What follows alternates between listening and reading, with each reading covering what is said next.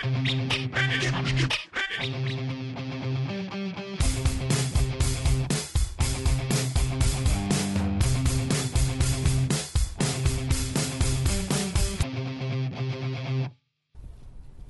we, uh, the first interview we, we did at Monsterpalooza on the Sunday morning was with Steve LaPorte, who is, if you don't know Steve LaPorte, you certainly know his work.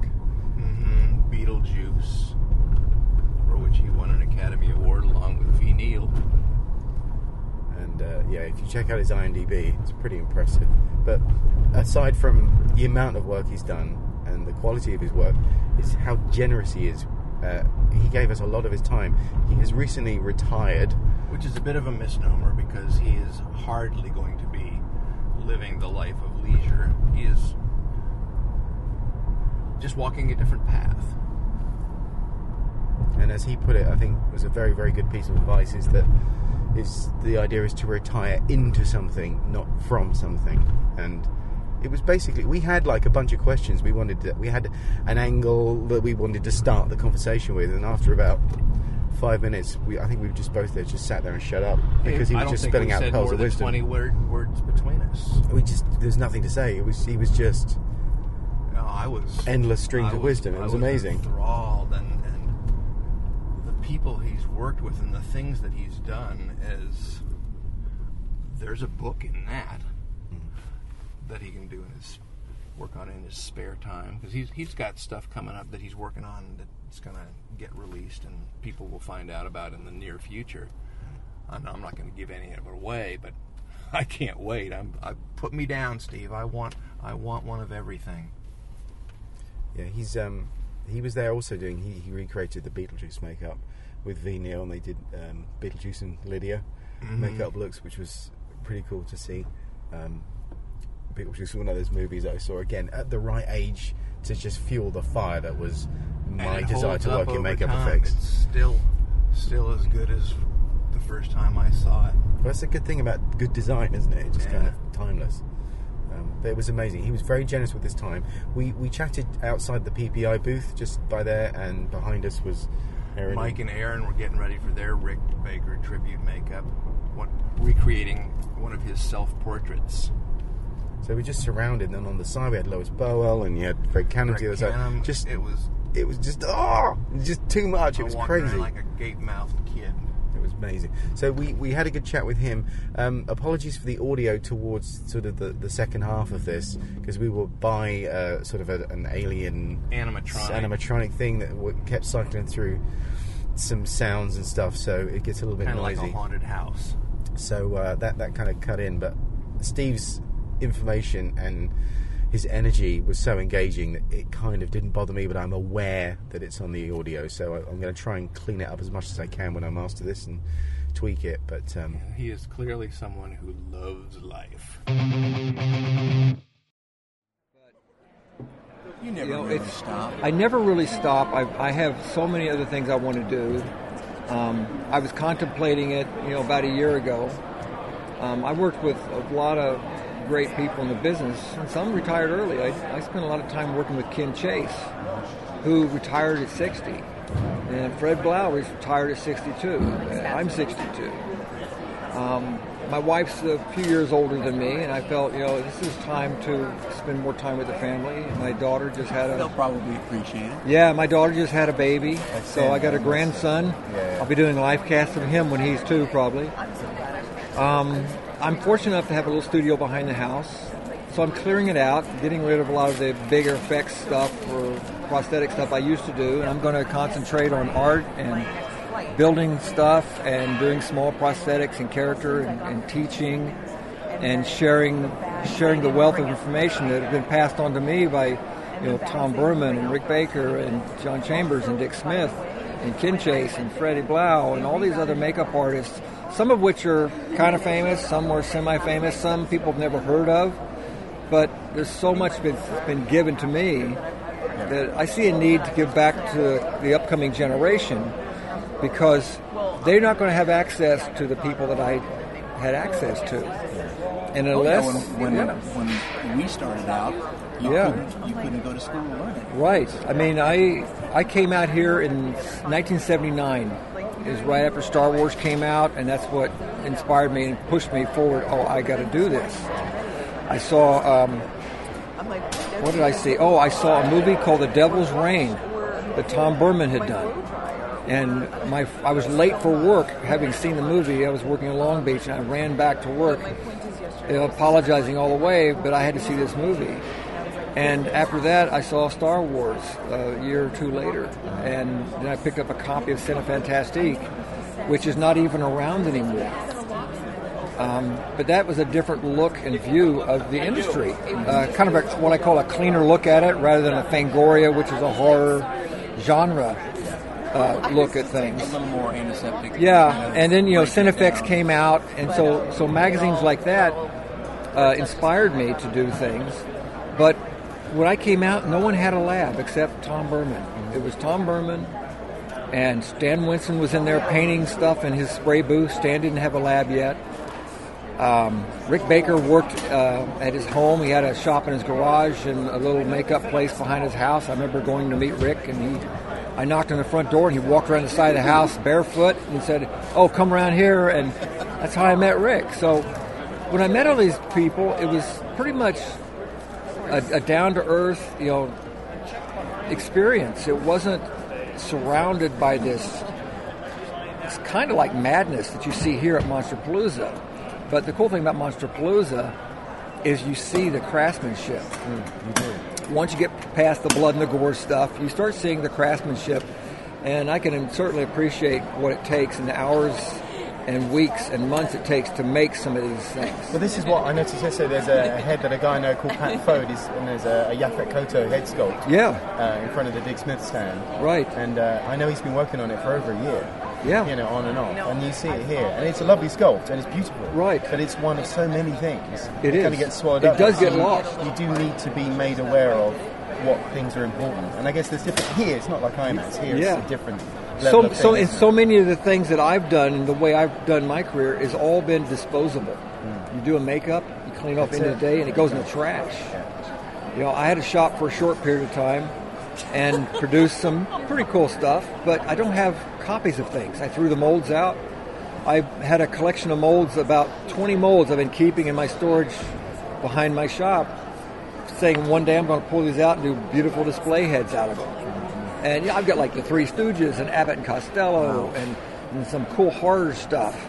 And at the time, uh, Joe Duchel worked with me, Rob Burman worked with me, Mike Meismer, a really good sculptor named Linda Frobos.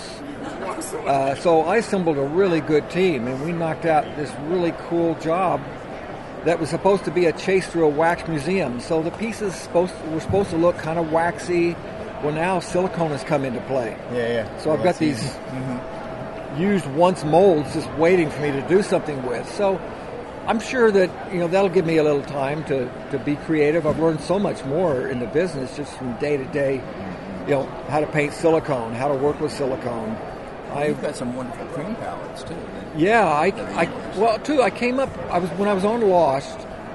I had a, a lot of people that I was kind of training and working with at the same time, and I wanted everyone to work out of the same palette of colors. So if they had to copy a makeup or do a character makeup or distressed makeup, they had one little palette they could work out of. So I came up with a palette called Freckle and Hide. I have and one of those. yeah, so I want came up one of with those. those. They sell them. No, I'm out of them. I totally sold out. Okay. Nanner, nanner, nanner. And uh, so, and that's, uh, I came out with that. I came out with one called Clown Alley because I have a background with the circus and clowns and stuff. So, which I'm fascinated about. well, that. that's a whole other story, Yeah. you know. And so I came out with these makeup palettes to allow other people to copy my color system.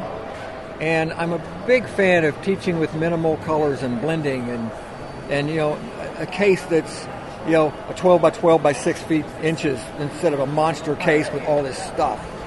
I was, you know, Tom Burman taught me a lot. You know, paint like it's oil paintings, thin things down with alcohol, use grease paints. So I applied that technique to to Freckle and Hide and the other palettes I've come up with. I've come up with some cheaper palettes. One's called Frightmares, one's called Carnival, and they're made for doing like Day of the Dead and zombies and Beetlejuice characters. and you know gothic characters, and they're cream based. They're really easy to use. They don't sell well because I'm not out there promoting them. Now I have the time to do that. Now I have the time to teach classes, do workshops, show people how to work from basics. You know, when you're working on set and you have to carry what you need on your body, you have to work with minimal stuff Absolutely. and and invent things right there. If you have to turn around and grab a piece of Kleenex and glue it to someone's face and do a wound with it, you need to know how to do that. Ironically, that's the same kind of mindset as when someone's starting out. Absolutely. When they can't afford and they don't know what to have. Yeah. Do you know I mean? It's, it's, Latex it's doing, cotton. it's, it's yeah, the Dick Smith book, you know, the famous Monsters book, I picked that up when I first moved out here. Uh, Actually, when I first came to LA and started buying makeup supplies and stuff, like in '75, and that was my Bible for a while. That and Corson's book, Yeah. And you know, I really followed that and was doing stuff out of kit. So out of kit is something I really love to do and teach and pass on, because most people are intimidated when they see a really beautiful silicone appliance. So they see this really fantastic sculpture, and you know, they have some clay and a popsicle stick. Yeah. So they're intimidated sometimes by the professionals that come out with these beautiful makeups. And I've had so many people come up and talk to me, and because I most of the demonstrations I've done at PPI have been one appliance and a lot of Illustrator color and out of kit techniques with tissue paper and telesis, and I teach how to create a character with minimal things, mm-hmm. not a full coverage appliance. As much as full coverage appliances are fantastic and great and can really change a character, I really enjoy the subtle, the subtleties of it. Yeah. You know, that was and- something I No, was it's not the tool; it's the operator. It really is, and I think that it's easy for people to, to be caught up nowadays with the buy it off the shelf life and world that we live in in the film industry, and it's kind of frustrating when you go through a lot of work to build something for a show, and you see that it's either cut out of the film or cut out of the TV show, or they don't shoot it properly because of a time schedule, and that gets a bit frustrating. I think that that combined with some physical health issues I've had, you know, I got a bad back and neck and knees and all that junk, but that and not being able to do what I wanted to do artistically and family matters, those things all at the same time helped me make my decision to stop the kind of work I was doing now, be more like an active retired artist in the industry, and do another decade of something else while I still have the time and the youth to do it. Yes. And it's great to have that time at home and not get up at five in the morning. I mean, I actually set an alarm clock to get up today, but it's so much better. I it's it's really hard. It's like they're going to take me screaming out the back door of retirement, but as a few months of there's a whole waiting period to go through the paperwork and the process Right, right. and I finished I finished Code Black season three of Code Black, and by that time I had to have a hip surgery. So that was the time. My son sat down. He goes, "Do you want to work because you have to, or because you need to?" So I started doing all my numbers, and I could afford to not work as much and you know collect my pension and do a little side work through my LLC and be a consultant. And I started painting and drawing again, going to classes and. You never completely retired. No, I build stuff. I mean, I help build our house. So I come from a, you know, my stepdad and my dad taught me how to change oil on a car and put shingles on a roof and build toys that you couldn't afford to buy. So I come from that that area in life. And a lot of people don't have that. You know, when I grew up, we had shop class. You know, I built crossbows, um, bookshelves. I did woodworking. I did bookmaking. I did photography. I did print, setting type. So there's so many things I've learned in life growing up. And then in the circus, when I got involved in the circus and went through clown college, they taught us how to make shoes, how to make wigs, how to make an impression, how to make noses, how to do makeup. That's something you don't really think about. No, how to make costumes. I learned to sew on an industrial sewing machine. And then I got into kite flying when I was later on in my career, so I started designing kites. You know, four line and two line stunt kites with carbon fiber and and I could sew, so I started studying aerodynamics. And then I started flying airplanes. So I did so many things because the the business afforded me the time and the financial, you know, where wherever to do it. it it allowed me to have a really full career and a full life. Mm-hmm. And That's I'm, awesome. I was able to, you know, I got my 37th anniversary coming up next week. And I've got, you know, I've, my adopted son Jason's got two kids, two daughters who've grown up. One's 19, one's 13. My other daughter, who's 35, she's a teacher, a school teacher. She's a science teacher, so she pulls me in on show and tell. I've made artificial guts for her out of gelatin and silicone, and brought the kids in and showed them how to use a gram scale and talked about weights and balances. And if they got a little rowdy in the class, I would call them out on it, and it was it's been really fun. And my wife and my daughter both have helped me do live casts of actors when they've come to the house. So although there's that big studio mentality, I've always had that down home. Come over to my house, we'll go in the back of the shop, we'll do a face cast, we'll talk about the makeup, and see you later. And, you know, I've had Ann-Margret to my house, I've had Halle Berry to my house, Jason Priestley. I've had so many actors just come through my house, John Ritter. You know, they just come to the house. And I always equated that to Dick Smith's way of doing things. When I met Dick in person, uh, the first time, Jill Rockow introduced me to him. Right after I was, I think I was still going out with my wife. We went to the, um, it was a gathering in town to try to get the Academy Award its own category. And everyone in attendance had to bring a letter to the Academy. So I brought my letter, and I see Jill on a street corner, and she says, You got to meet Dick Smith. Well, of course, you know, I'd written to Dick Smith a couple of times, we'd exchanged letters. So she introduced me to Dick, and that was the first time. And after that, uh, letter writing started, and comparing notes and phone calls. And, loved doing that. and he was great. And I was on a show with Gary Busey. It was a really difficult show, uh, keeping up with Gary, but it was an age makeup on Gary, all foam rubber appliances, and I started doing it in grease paints and stuff. But at one point, we were in Atlanta. It was so hot and sweaty, and I'd seen the makeups he had done on Amadeus, and I'd heard about this Pax paint stuff. And I called Dick, and he talked me through a couple of long conversations on the phone how to transition from one scene to grease paint to Pax. And he talked me through it, and I was able to make that transition on that movie, on those makeups. So Gary wasn't sweating the makeup off so much. It was hot there. He was a football coach. It was the, Bear Bryant story, and it was all age stipple and little pieces, and it was a tricky show, you know, mentally and physically to get through it. But I was really young in the business, and it taught me a lot. So Dick was a great influence. And then I met Ve Neill. God, man, like I've known V like 39 years. Met her on, on at Universal. I was working on the tour. Came came down with a friend to do a Cheech and Chong movie. He was a big Hulk character, and I had been doing his makeup on the tour as the Incredible Hulk. So he got me down down on the lower lot, which was you know you can't get in unless you know somebody. Mm-hmm. So I was walking through the makeup department, and V is in a in a room prepping a wig and hair pieces, and we start talking, and she goes, "Yeah, I've heard your name from somebody," and we had a mutual friend, and we started talking, and then I ran into her about a year later on Under the Rainbow. And Fred Phillips, after I'd contacted Fred, I got his phone number from his daughter. I'd met her, and Fred called me to do lab work for him. So I'm non-union. He's hiding me in a back room. I'm making pieces and double masks for the actors. So after my work was done, I would go in early, run foam, and put the molds in the oven, and just hang out and watch people do bald caps all day.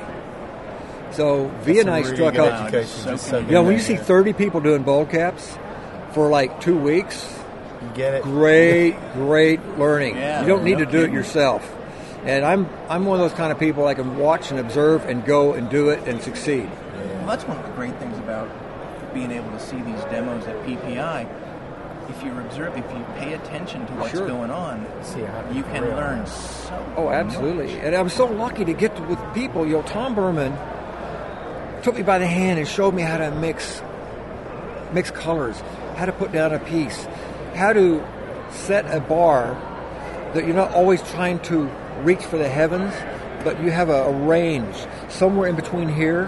And I'm not saying it's good enough, but because of your, there's all these factors: time factor, the lighting, the tools, Mm-hmm. the patience of the actor, and how it's going to be seen on screen are so important. Well, the lighting's something that a lot of people completely forget about. Oh, about. absolutely. Absolutely. In fact, we had a conversation last night with a, a young up and coming makeup artist about about skin tones and Sure. different colors in, in darker skin tones and in, in lighter skin tones and Right. it was really, really you know a whole color theory Oh yeah. So it's- it's yeah, and, and Tom part. passed that along to me. And as I broke off and started getting other jobs and doing things, and met V, and then V brought me in on a show after her and I had worked on a little non-union movie with Jerry Lewis and Madeline Kahn.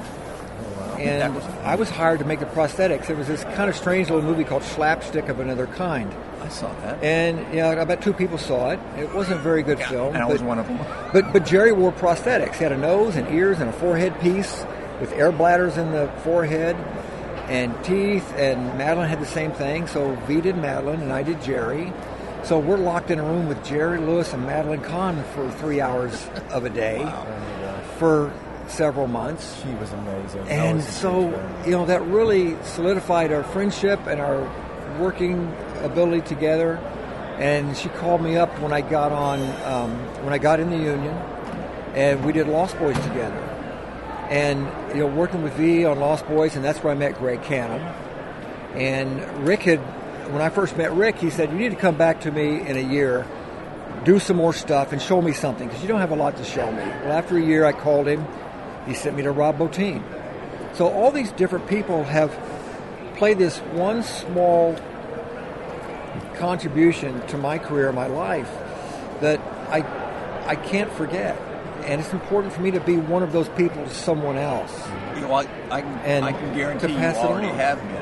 And I'm flattered when people come up to me and they pull a DVD cover out sign, and they've got six of them. I go, wow, I guess I did all those little movies. And I made a choice at one point. You know, I've had like three different studios. And I made a choice. You know, once I got in the union, I started at NBC. I got my TV days in. Within two months, uh, Tom Burman saw an opportunity for me to get in my film card because he was redoing the makeup on Goonies.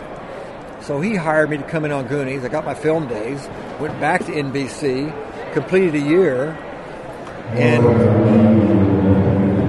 moved on to Color Purple with Ken Chase. And then Golden Child with Ken Chase. And then Lost Boys with V. And then Beetlejuice with V. By that time, I'd honed my skills, so I was, you know, old enough and talented enough and experienced enough to become somewhat of a supervisor and start doing my own show. But this is when I came online. Those are the movies I was watching, and I was, you know, 14, 15, and I see, Yeah. and they influenced me, and that's why I'm doing stuff now. And I've It's been- it's Oh, so you it's moved on. You've been And- a huge influence just in the time and since we've known I was the other. worst sculptor when I started out, but I picked up really quick. And I would sit and watch people make molds. There's a mold maker in the union. His name is uh, uh, Richard Ruiz. Well, Richard was tuteled by uh, Werner, uh, not Werner, uh, Gunnar Ferdinandsen. Yeah. Yes. Well, I had a, a chance to work with both of these guys in the shop. I was doing a, a, a, a bunch of test makeups and designs for a show called Cyberforce, which never made it to the screen, but it was at a company called All Effects. So they brought me in to do all the makeup designs and stuff, and so I hired all these people from RoboCop. I had these great sculptors, you know, Kent Jones, um, Joe English, Tom Prosser, all these guys who sculpted and worked with Bottin on RoboCop came in, and they were kind of biomechanical makeups and designs. And Richard Ruiz and Gunnar Ferdinandsen were there every day. So I learned so much from mold making from these guys. And Rob Burman, who had I'd known at Tom since he was a young guy, had done the thing with with Gunnar. So And Gunnar's a legend. yeah, and I hire all these guys I can just to be have a camaraderie and a learning experience. There's nothing more fun than being in a bullpen full of makeup artists, like on the Grinch. You know, I went in on Grinch, and, and Joel Harlow and I are docked next to each other, and Richard Snell is right there, and and and V's around the corner, and and all these makeup artists were on this big soundstage doing makeups every day and hanging out on the set with their own monitor and and cleanups at the end of the day, and on Fridays we had wine tasting, and it was just a, an awesome experience. And you don't see that too many times these days. Um, you see a lot of guys with, with white dots glued on their face. Yeah. And it's CGI'd, or they do a makeup, and, and they'll come up and say, don't worry if it's not right. We're going to fix it in post. And I, I just feel how sad that is. It's, it's heartbreaking. And yeah, and you know, and I started my career off doing films and features. And at one point, the phone stopped ringing, and I spent about six months not hearing from anybody. So I started day checking around, and eventually, I got called to go do um, Lost, and that put me in the TV world, and it put me into a place where it was just me and whoever I could train and teach. And that's when I pulled up everything I'd learned. And that was probably the toughest job I'd ever had because I was literally alone in Hawaii with very little help. I think that's when. And it was a great experience to really pull everything together, do everything out of kit quickly, efficiently, and pass it on for someone else to copy for another unit. And being in Hawaii was a great time. My wife went with me, and we lived there for nine months of the year for six years. It allowed me to step away from the business and and tackle it as an art and just enjoy life. When I came back, it was slow again, but I quickly got into it again. Came right back for uh, Pirates Four with Joel, so I was back in Hawaii again. Then they came back to LA and were going to England, and they couldn't take any of us, so I stayed there. And Jeff Dawn, who I'd worked on the Terminator movies with, had finished the last half of season of Lost with me. He got a show called Battleship. So I stayed for Battleship and did the Hawaii segment of that. And now Jeff has gone back and done 5-0 for in his seventh year now. And I came back and continued doing television, like shows like Bosch and Longmire. And we just finished our third season of Code Black, um, which is all medical stuff, medical recreations. And I, I got Margaret Becerra Prentice in with me. Uh, Peter Montagna came in with me. Peter and I are old friends from doing Mr. Saturday Night together. And, you know, and Peter and I go all the way back to a period of my life when I was doing music videos. I went through a section, I, all I did was music videos. I did stuff with David Lee Roth as a giant fat guy. Right after he left Van Halen, he did a, a, a video called Going Crazy, and I did him as the big fat guy. And then I did a bunch of stuff with Huey Lewis and the News. And I did a, the same director who I'd worked with on another video brought me in to do this whole Frankenstein's castle sequence. So I did Huey as the Mad Doctor, and it's Frankenstein's monster, and all the guys in the band as these castle creeps. And that led to a video with the Cars.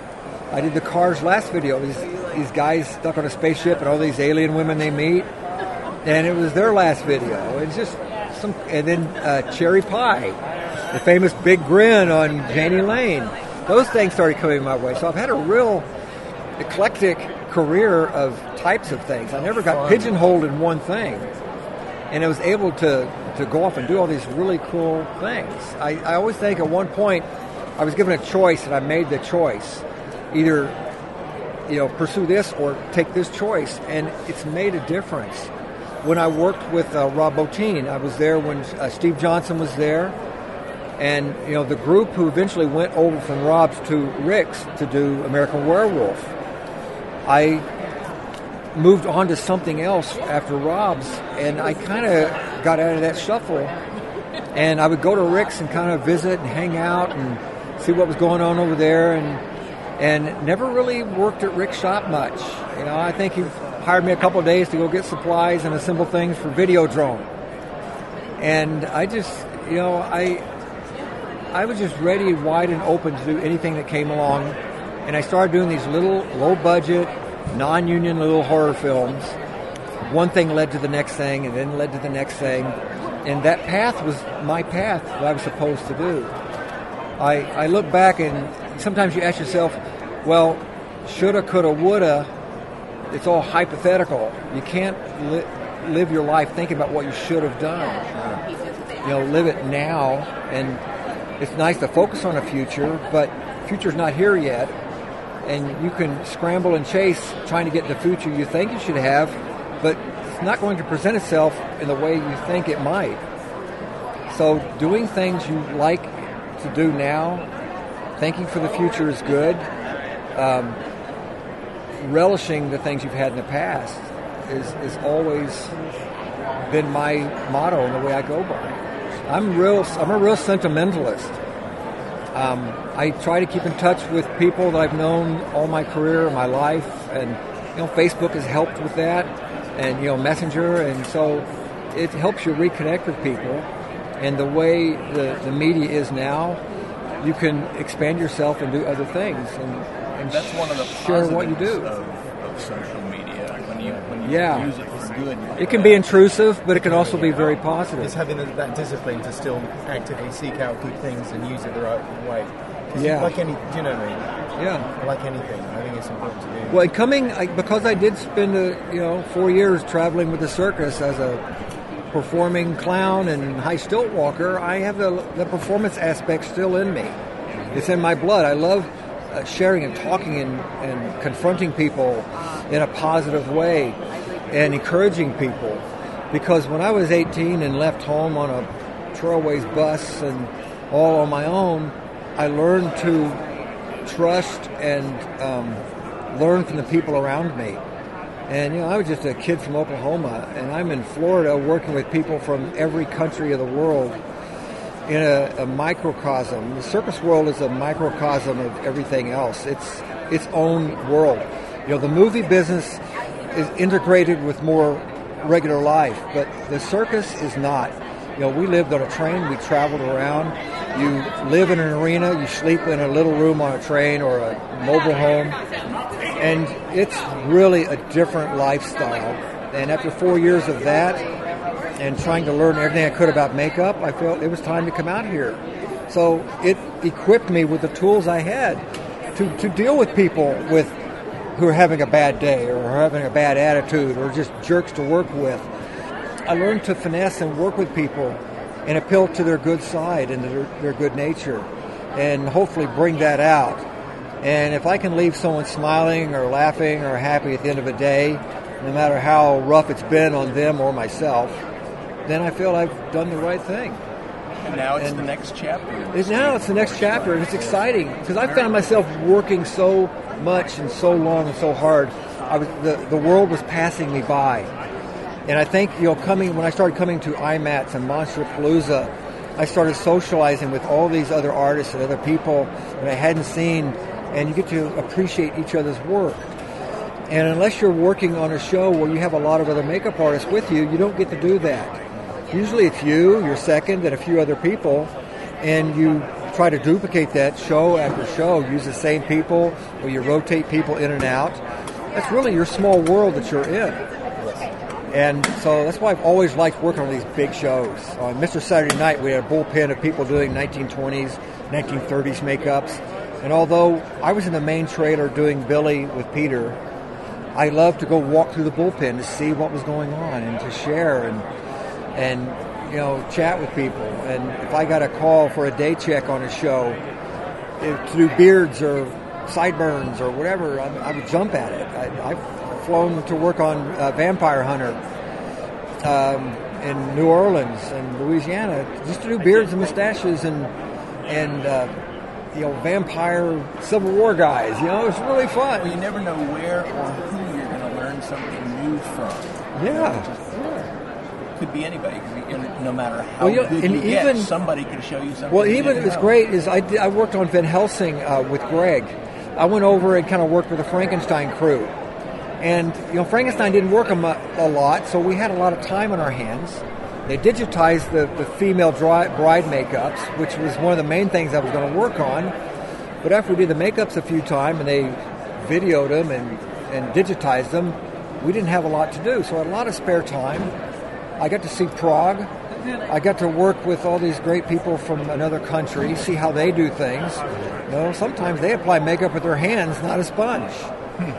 First experience I saw a, a straight makeup going on with uh, a makeup artist in Budapest. Uh, another show I was on, they take the Visiora makeup with their hands and they rub their hands together and they put it on the.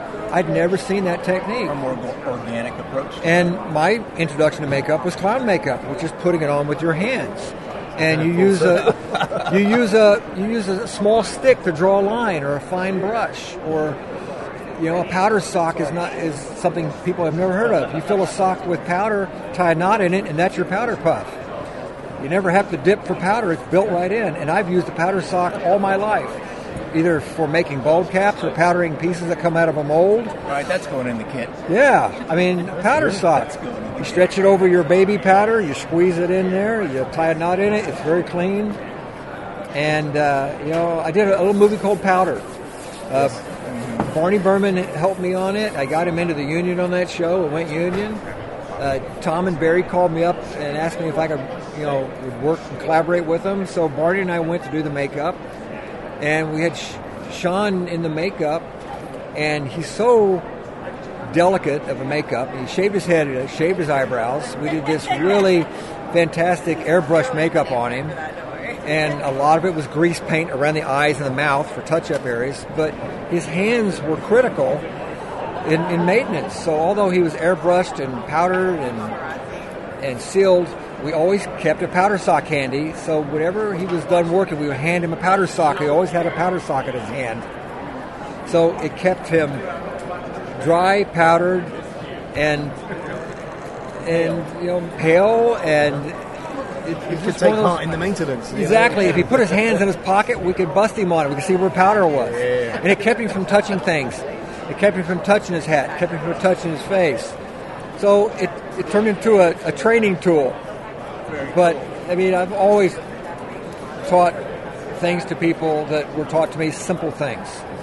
Um, Sylvia Baker teaches a class at UCLA, uh, Rick Baker's wife, and she called me last week to ask if I would do a demonstration and a talk on clowns. And clowns today have turned into something quite scary. I always tell myself I'll never do a scary clown because that's not what clowning was meant to be. I can certainly appreciate the art and, and the techniques and the skill that goes into making our scary clowns that we see a lot. But to me, that's not what I was brought into as far as what a clown is supposed to do. Uh, a clown is supposed to capture the heart of a child, not scare them. So, one campaign I'm going to do is to reestablish that, that love Reclaim of clown. Reclaim the clown. You know, It's a great idea. Jean- Because like you say, it's just been pennywise out. It's just yeah, it really has, and you know, Not yeah, there's anything wrong with that, but it's just yeah, you know, and, you know, Killer Clowns from Outer Space was one of the funniest things I've ever seen. Well, I grew up watching Red But- Skelton. See, Red Skelton, and I was actually lucky enough to meet Red Skelton when I was a clown, Wow. and Dick Van Dyke when I was a clown. So it's, it's great to have met these people who had an influence on my life. And I've got a lot of famous people I've worked with. And another thing I want to work on in my spare time that I'm trying to find is I would do something that I call the Clown Project, which is um, there's three very famous clowns that I've worked with. One of them, his name is Lou Jacobs. He is the famous poster clown for Ringling Brothers for years. He's got a tall, pointed head with a little hat on top and a big, black, smiley mouth. Well, Lou and I became good friends. We worked on the show together. I was lucky enough to do a face cast and a hand cast of him before he passed away. And there's another clown named Frosty Little, who was my boss clown when I first started the circus. He's a white faced clown, classic skull cap clown with a little hat on top. I did a live cast of Frosty. And another tramp clown named Mark Anthony, who I first met when I auditioned for the circus. And Mark was a, you know, the classic tramp, Red Skelton esque Emmett Kelly type makeup. But Mark was an unusual guy because he was what's known as a master clown in prop building, and he was a production clown. And his specialty was carving and sculpting in foam rubber. He would take a big block of mattress foam with a carving knife and overnight carve an elephant, which you could turn wrong side out and it would be something else. So he taught me how to carve with an electric carving knife and little scissors, how to make props out of mattress foam. So basically, those are the three types of clowns.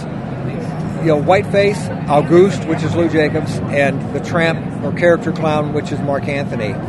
So I want to use their live cast to do a, a full sculpture of all three of them in a collage as the Clown Project. If it goes further, I would love to do their face on mine using prosthetics because I've done the measurements and I fit within their face. My nose is big enough to fit within their nose. The space between the lips is there. I know their characterizations enough. So, time being on my side, I have a chance to do something really cool and do some neat makeups. And no one's ever done it. So now that I just said it, I guess I'm going to have to do it. So, out there now. it's out there now. It's out there now. So, and there's a lot of things. I've, I've also I'm going to, I've come out with a makeup kit that I'm going to. Uh, I've designed a makeup case. I miss the days of a makeup artist carrying his case to set. Is this different than the, than the shoulder one? It's different than the porta case. Porta case, got it, It's got it, got it's from the porta case idea, but it's the old fashioned. It's a wooden case. It's a front opening case. I've posted a little hint of it on Facebook already, but I'm going to make the case into um, a kit form that people can buy the kit and put it together, customize it to their liking, and have something that will last the rest of their career. That way, it makes it more economical and affordable, and it'll have people can add their personal touch on it. They can finish it in wood, they can put stickers all over it, they can carve on it, they can beat it up, they can do anything they want to with it. But it really be, it can become their trademark, their personal identity. Because I've carried a makeup case all my career, and one in particular has always attracted people's eye. So using the look of that case and other ideas that that I've had, um, Ken Chase was a woodworker when I met him. He gave me a case. That was the first case he ever built for my birthday when I was working on a show with him, and I've used that case all all that time at different shows if it depended on it to use it because it's such a beautiful case. I never wanted to carry it outside. It always stayed in a trailer. Well, I want to make a case that everyone can afford, everyone can do, can do something with, to make it their own personal statement. You have a time frame? In my time frame, by by by Son of Monsterpalooza, which is in six months. Yeah, that's coming So I'm accumulated the, the tools and fixing my workshop to make these. Eventually, I have to farm them out probably to a, a cabinet shop to manufacture the parts for me because I I don't want to be one of those guys that has to spend all my time building it. Put me down I want to I want to build about a half a dozen really cool looking cases, and I'm going to build a CNC machine so I can do custom engraving into the wood, so I can do some really cool stuff, and take another side of my artisticness and put it back into the business. So someday I'll walk around and I can appreciate, oh, there's some guy carrying my case, and oh, look what they did to it, and so not that I want to put something I did out there, but contribute to what other people can add to it, and and be part of that next group carrying on. And you know, if, if I can teach something to someone that they pass on that I learned from someone 30 years ago, and 30 years from now someone else is doing it, Exactly. I took what was taught to me, Yeah. it went through me, expanded it, paying it paying it forward. forward, and I think that's really important to do. Dick Smith was all about that. Tom Burman has always been it, and it's the spirit of this business. You know, no more secrets. And, and, and it's not like that in any other craft in the business. It's not. And I, I have a, also a philosophy. Like I will give people a lot of the formula, but I like to leave out two or three ingredients because I think it's important for other people to add something else to it. Experimentation is part of it. Yeah, I always get this joke. People call me. I'm always like the MacGyver. I'll take a product and I'll change it, or I'll add something to it, or I'll you know break something here and fix it the other way so it's more usable for me personally. So people are always saying you're always going to Laporte something. You know, Jeff Johnson, oh, you're going to Laporte that, and I. You know, so that's where the That's out there now, well, that's where the Porta case came out. I was carrying all kinds of bags and stuff. I said I got to make a case that carries Kleenex. So that's where the Porta case came from. You know, I, I love So- mine. I wear, I wear one on the shoulder and one on the belt. and I'm out of them too. So I've thought I've thought about well, everyone was everyone was talking about me doing a next generation.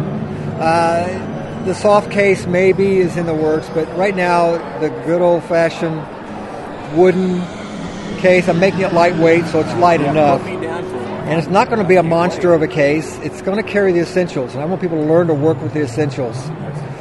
You know, and I think that's important because yeah. there's a danger otherwise everyone's sort of making a product for every eventuality. Yeah. To try and take away the choice of the artist. It and you're is. burdened with having to learn. And that's Well, you know, and I also had to make that choice. Am I just going to be a, a monster guy or a, a, a horror movie guy, or am I going to be an all-around makeup artist? I got to be beauty, character, bald caps, beards, all that stuff. You The know, more you first, know, the more you're going to work. Absolutely. And you know, you may be working on a, a big rubber head, but if you have hair work experience, that comes into play. If you've only learned to do a beauty makeup, you're you're kind of handicapped. And some people are more adept to that, and I can appreciate it. I do a good beauty makeup. I'm not a fantastic fashion beauty makeup artist because I've chosen not to go there and study it and, and live that. I've wanted to live every aspect of the business that I can. So being on set, working with the actors, working with the directors, not just being locked up in a shop. Um, and I'm just one of those kind of outgoing people. It was the right path for me to follow. And I keep talking about a path because we all have one. And a couple years ago, I read a really interesting book um, by Dr. Wayne Dyer. And it was called The Shift. And in the book, it also came with a little video that there's a point in your life where something starts rumbling within you, and you say, Is this all there is? And we spend so much of our life scrambling and hustling and trying to get ahead and achieve all these things and make money and be creative and, and leave all these things behind. And at one point, you have to realize you have to change your life from ambition to a life of service.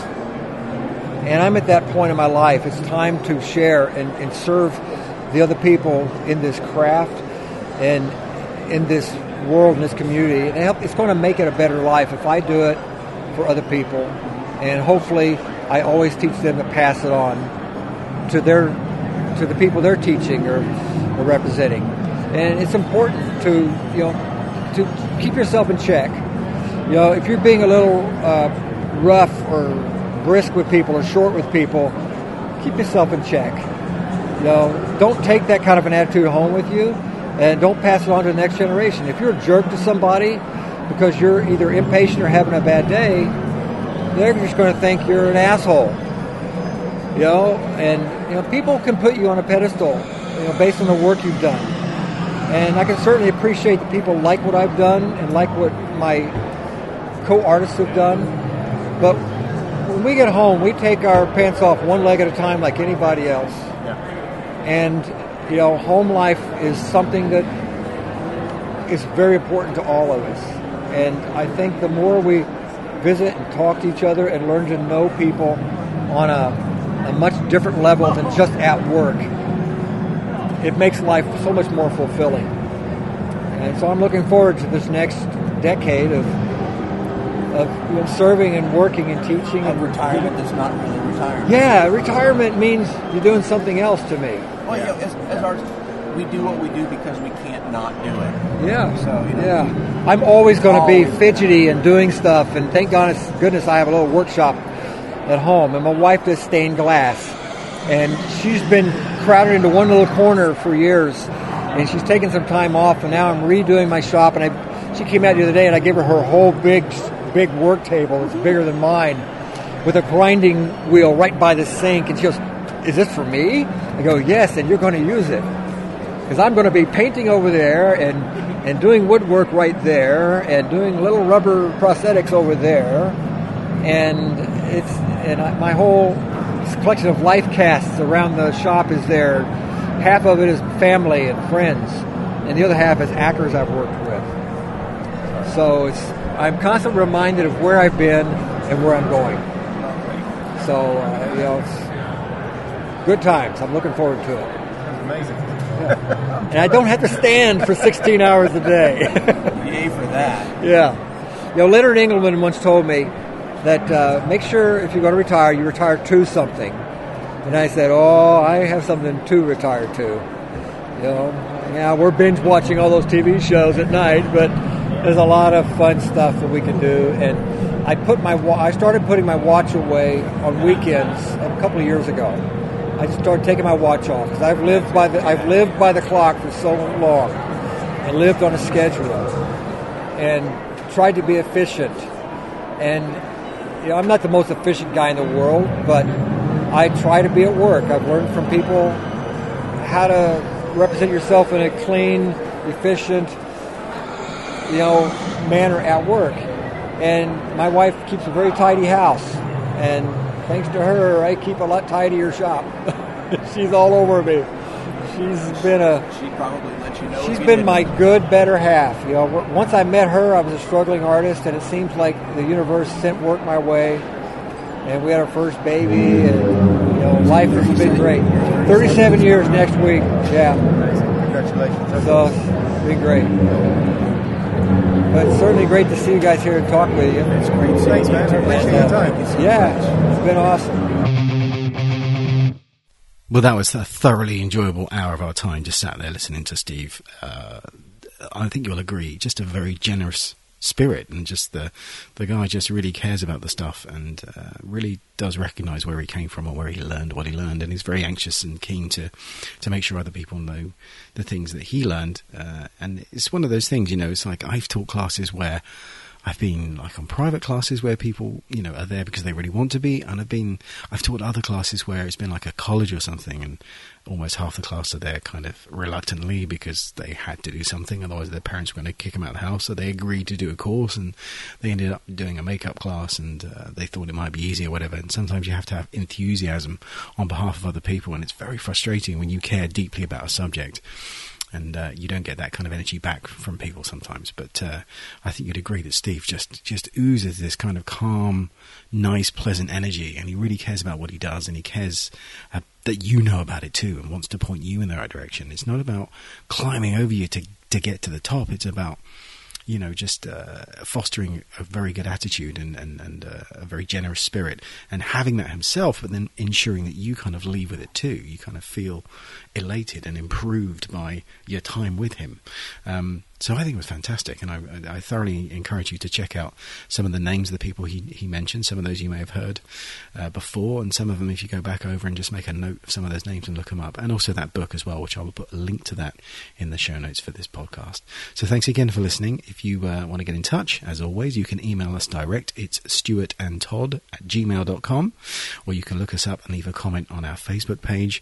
Um, and obviously, if you really enjoy this stuff and you like what we're doing, please let us know. But the best thing anyone can do to help us out is to tell your friends about us. If you know somebody that likes makeup stuff or makeup effect stuff and you think they would enjoy this podcast then please do let them know. Mention on social media link us in you know forward and share the episode of this podcast or just the podcast in general and we'll try and gradually build a following of people that really dig it hopefully like you do. We certainly enjoy making them and uh, we're very grateful for you to giving us your time to listen to this stuff. So thank you again and we'll catch you on the next one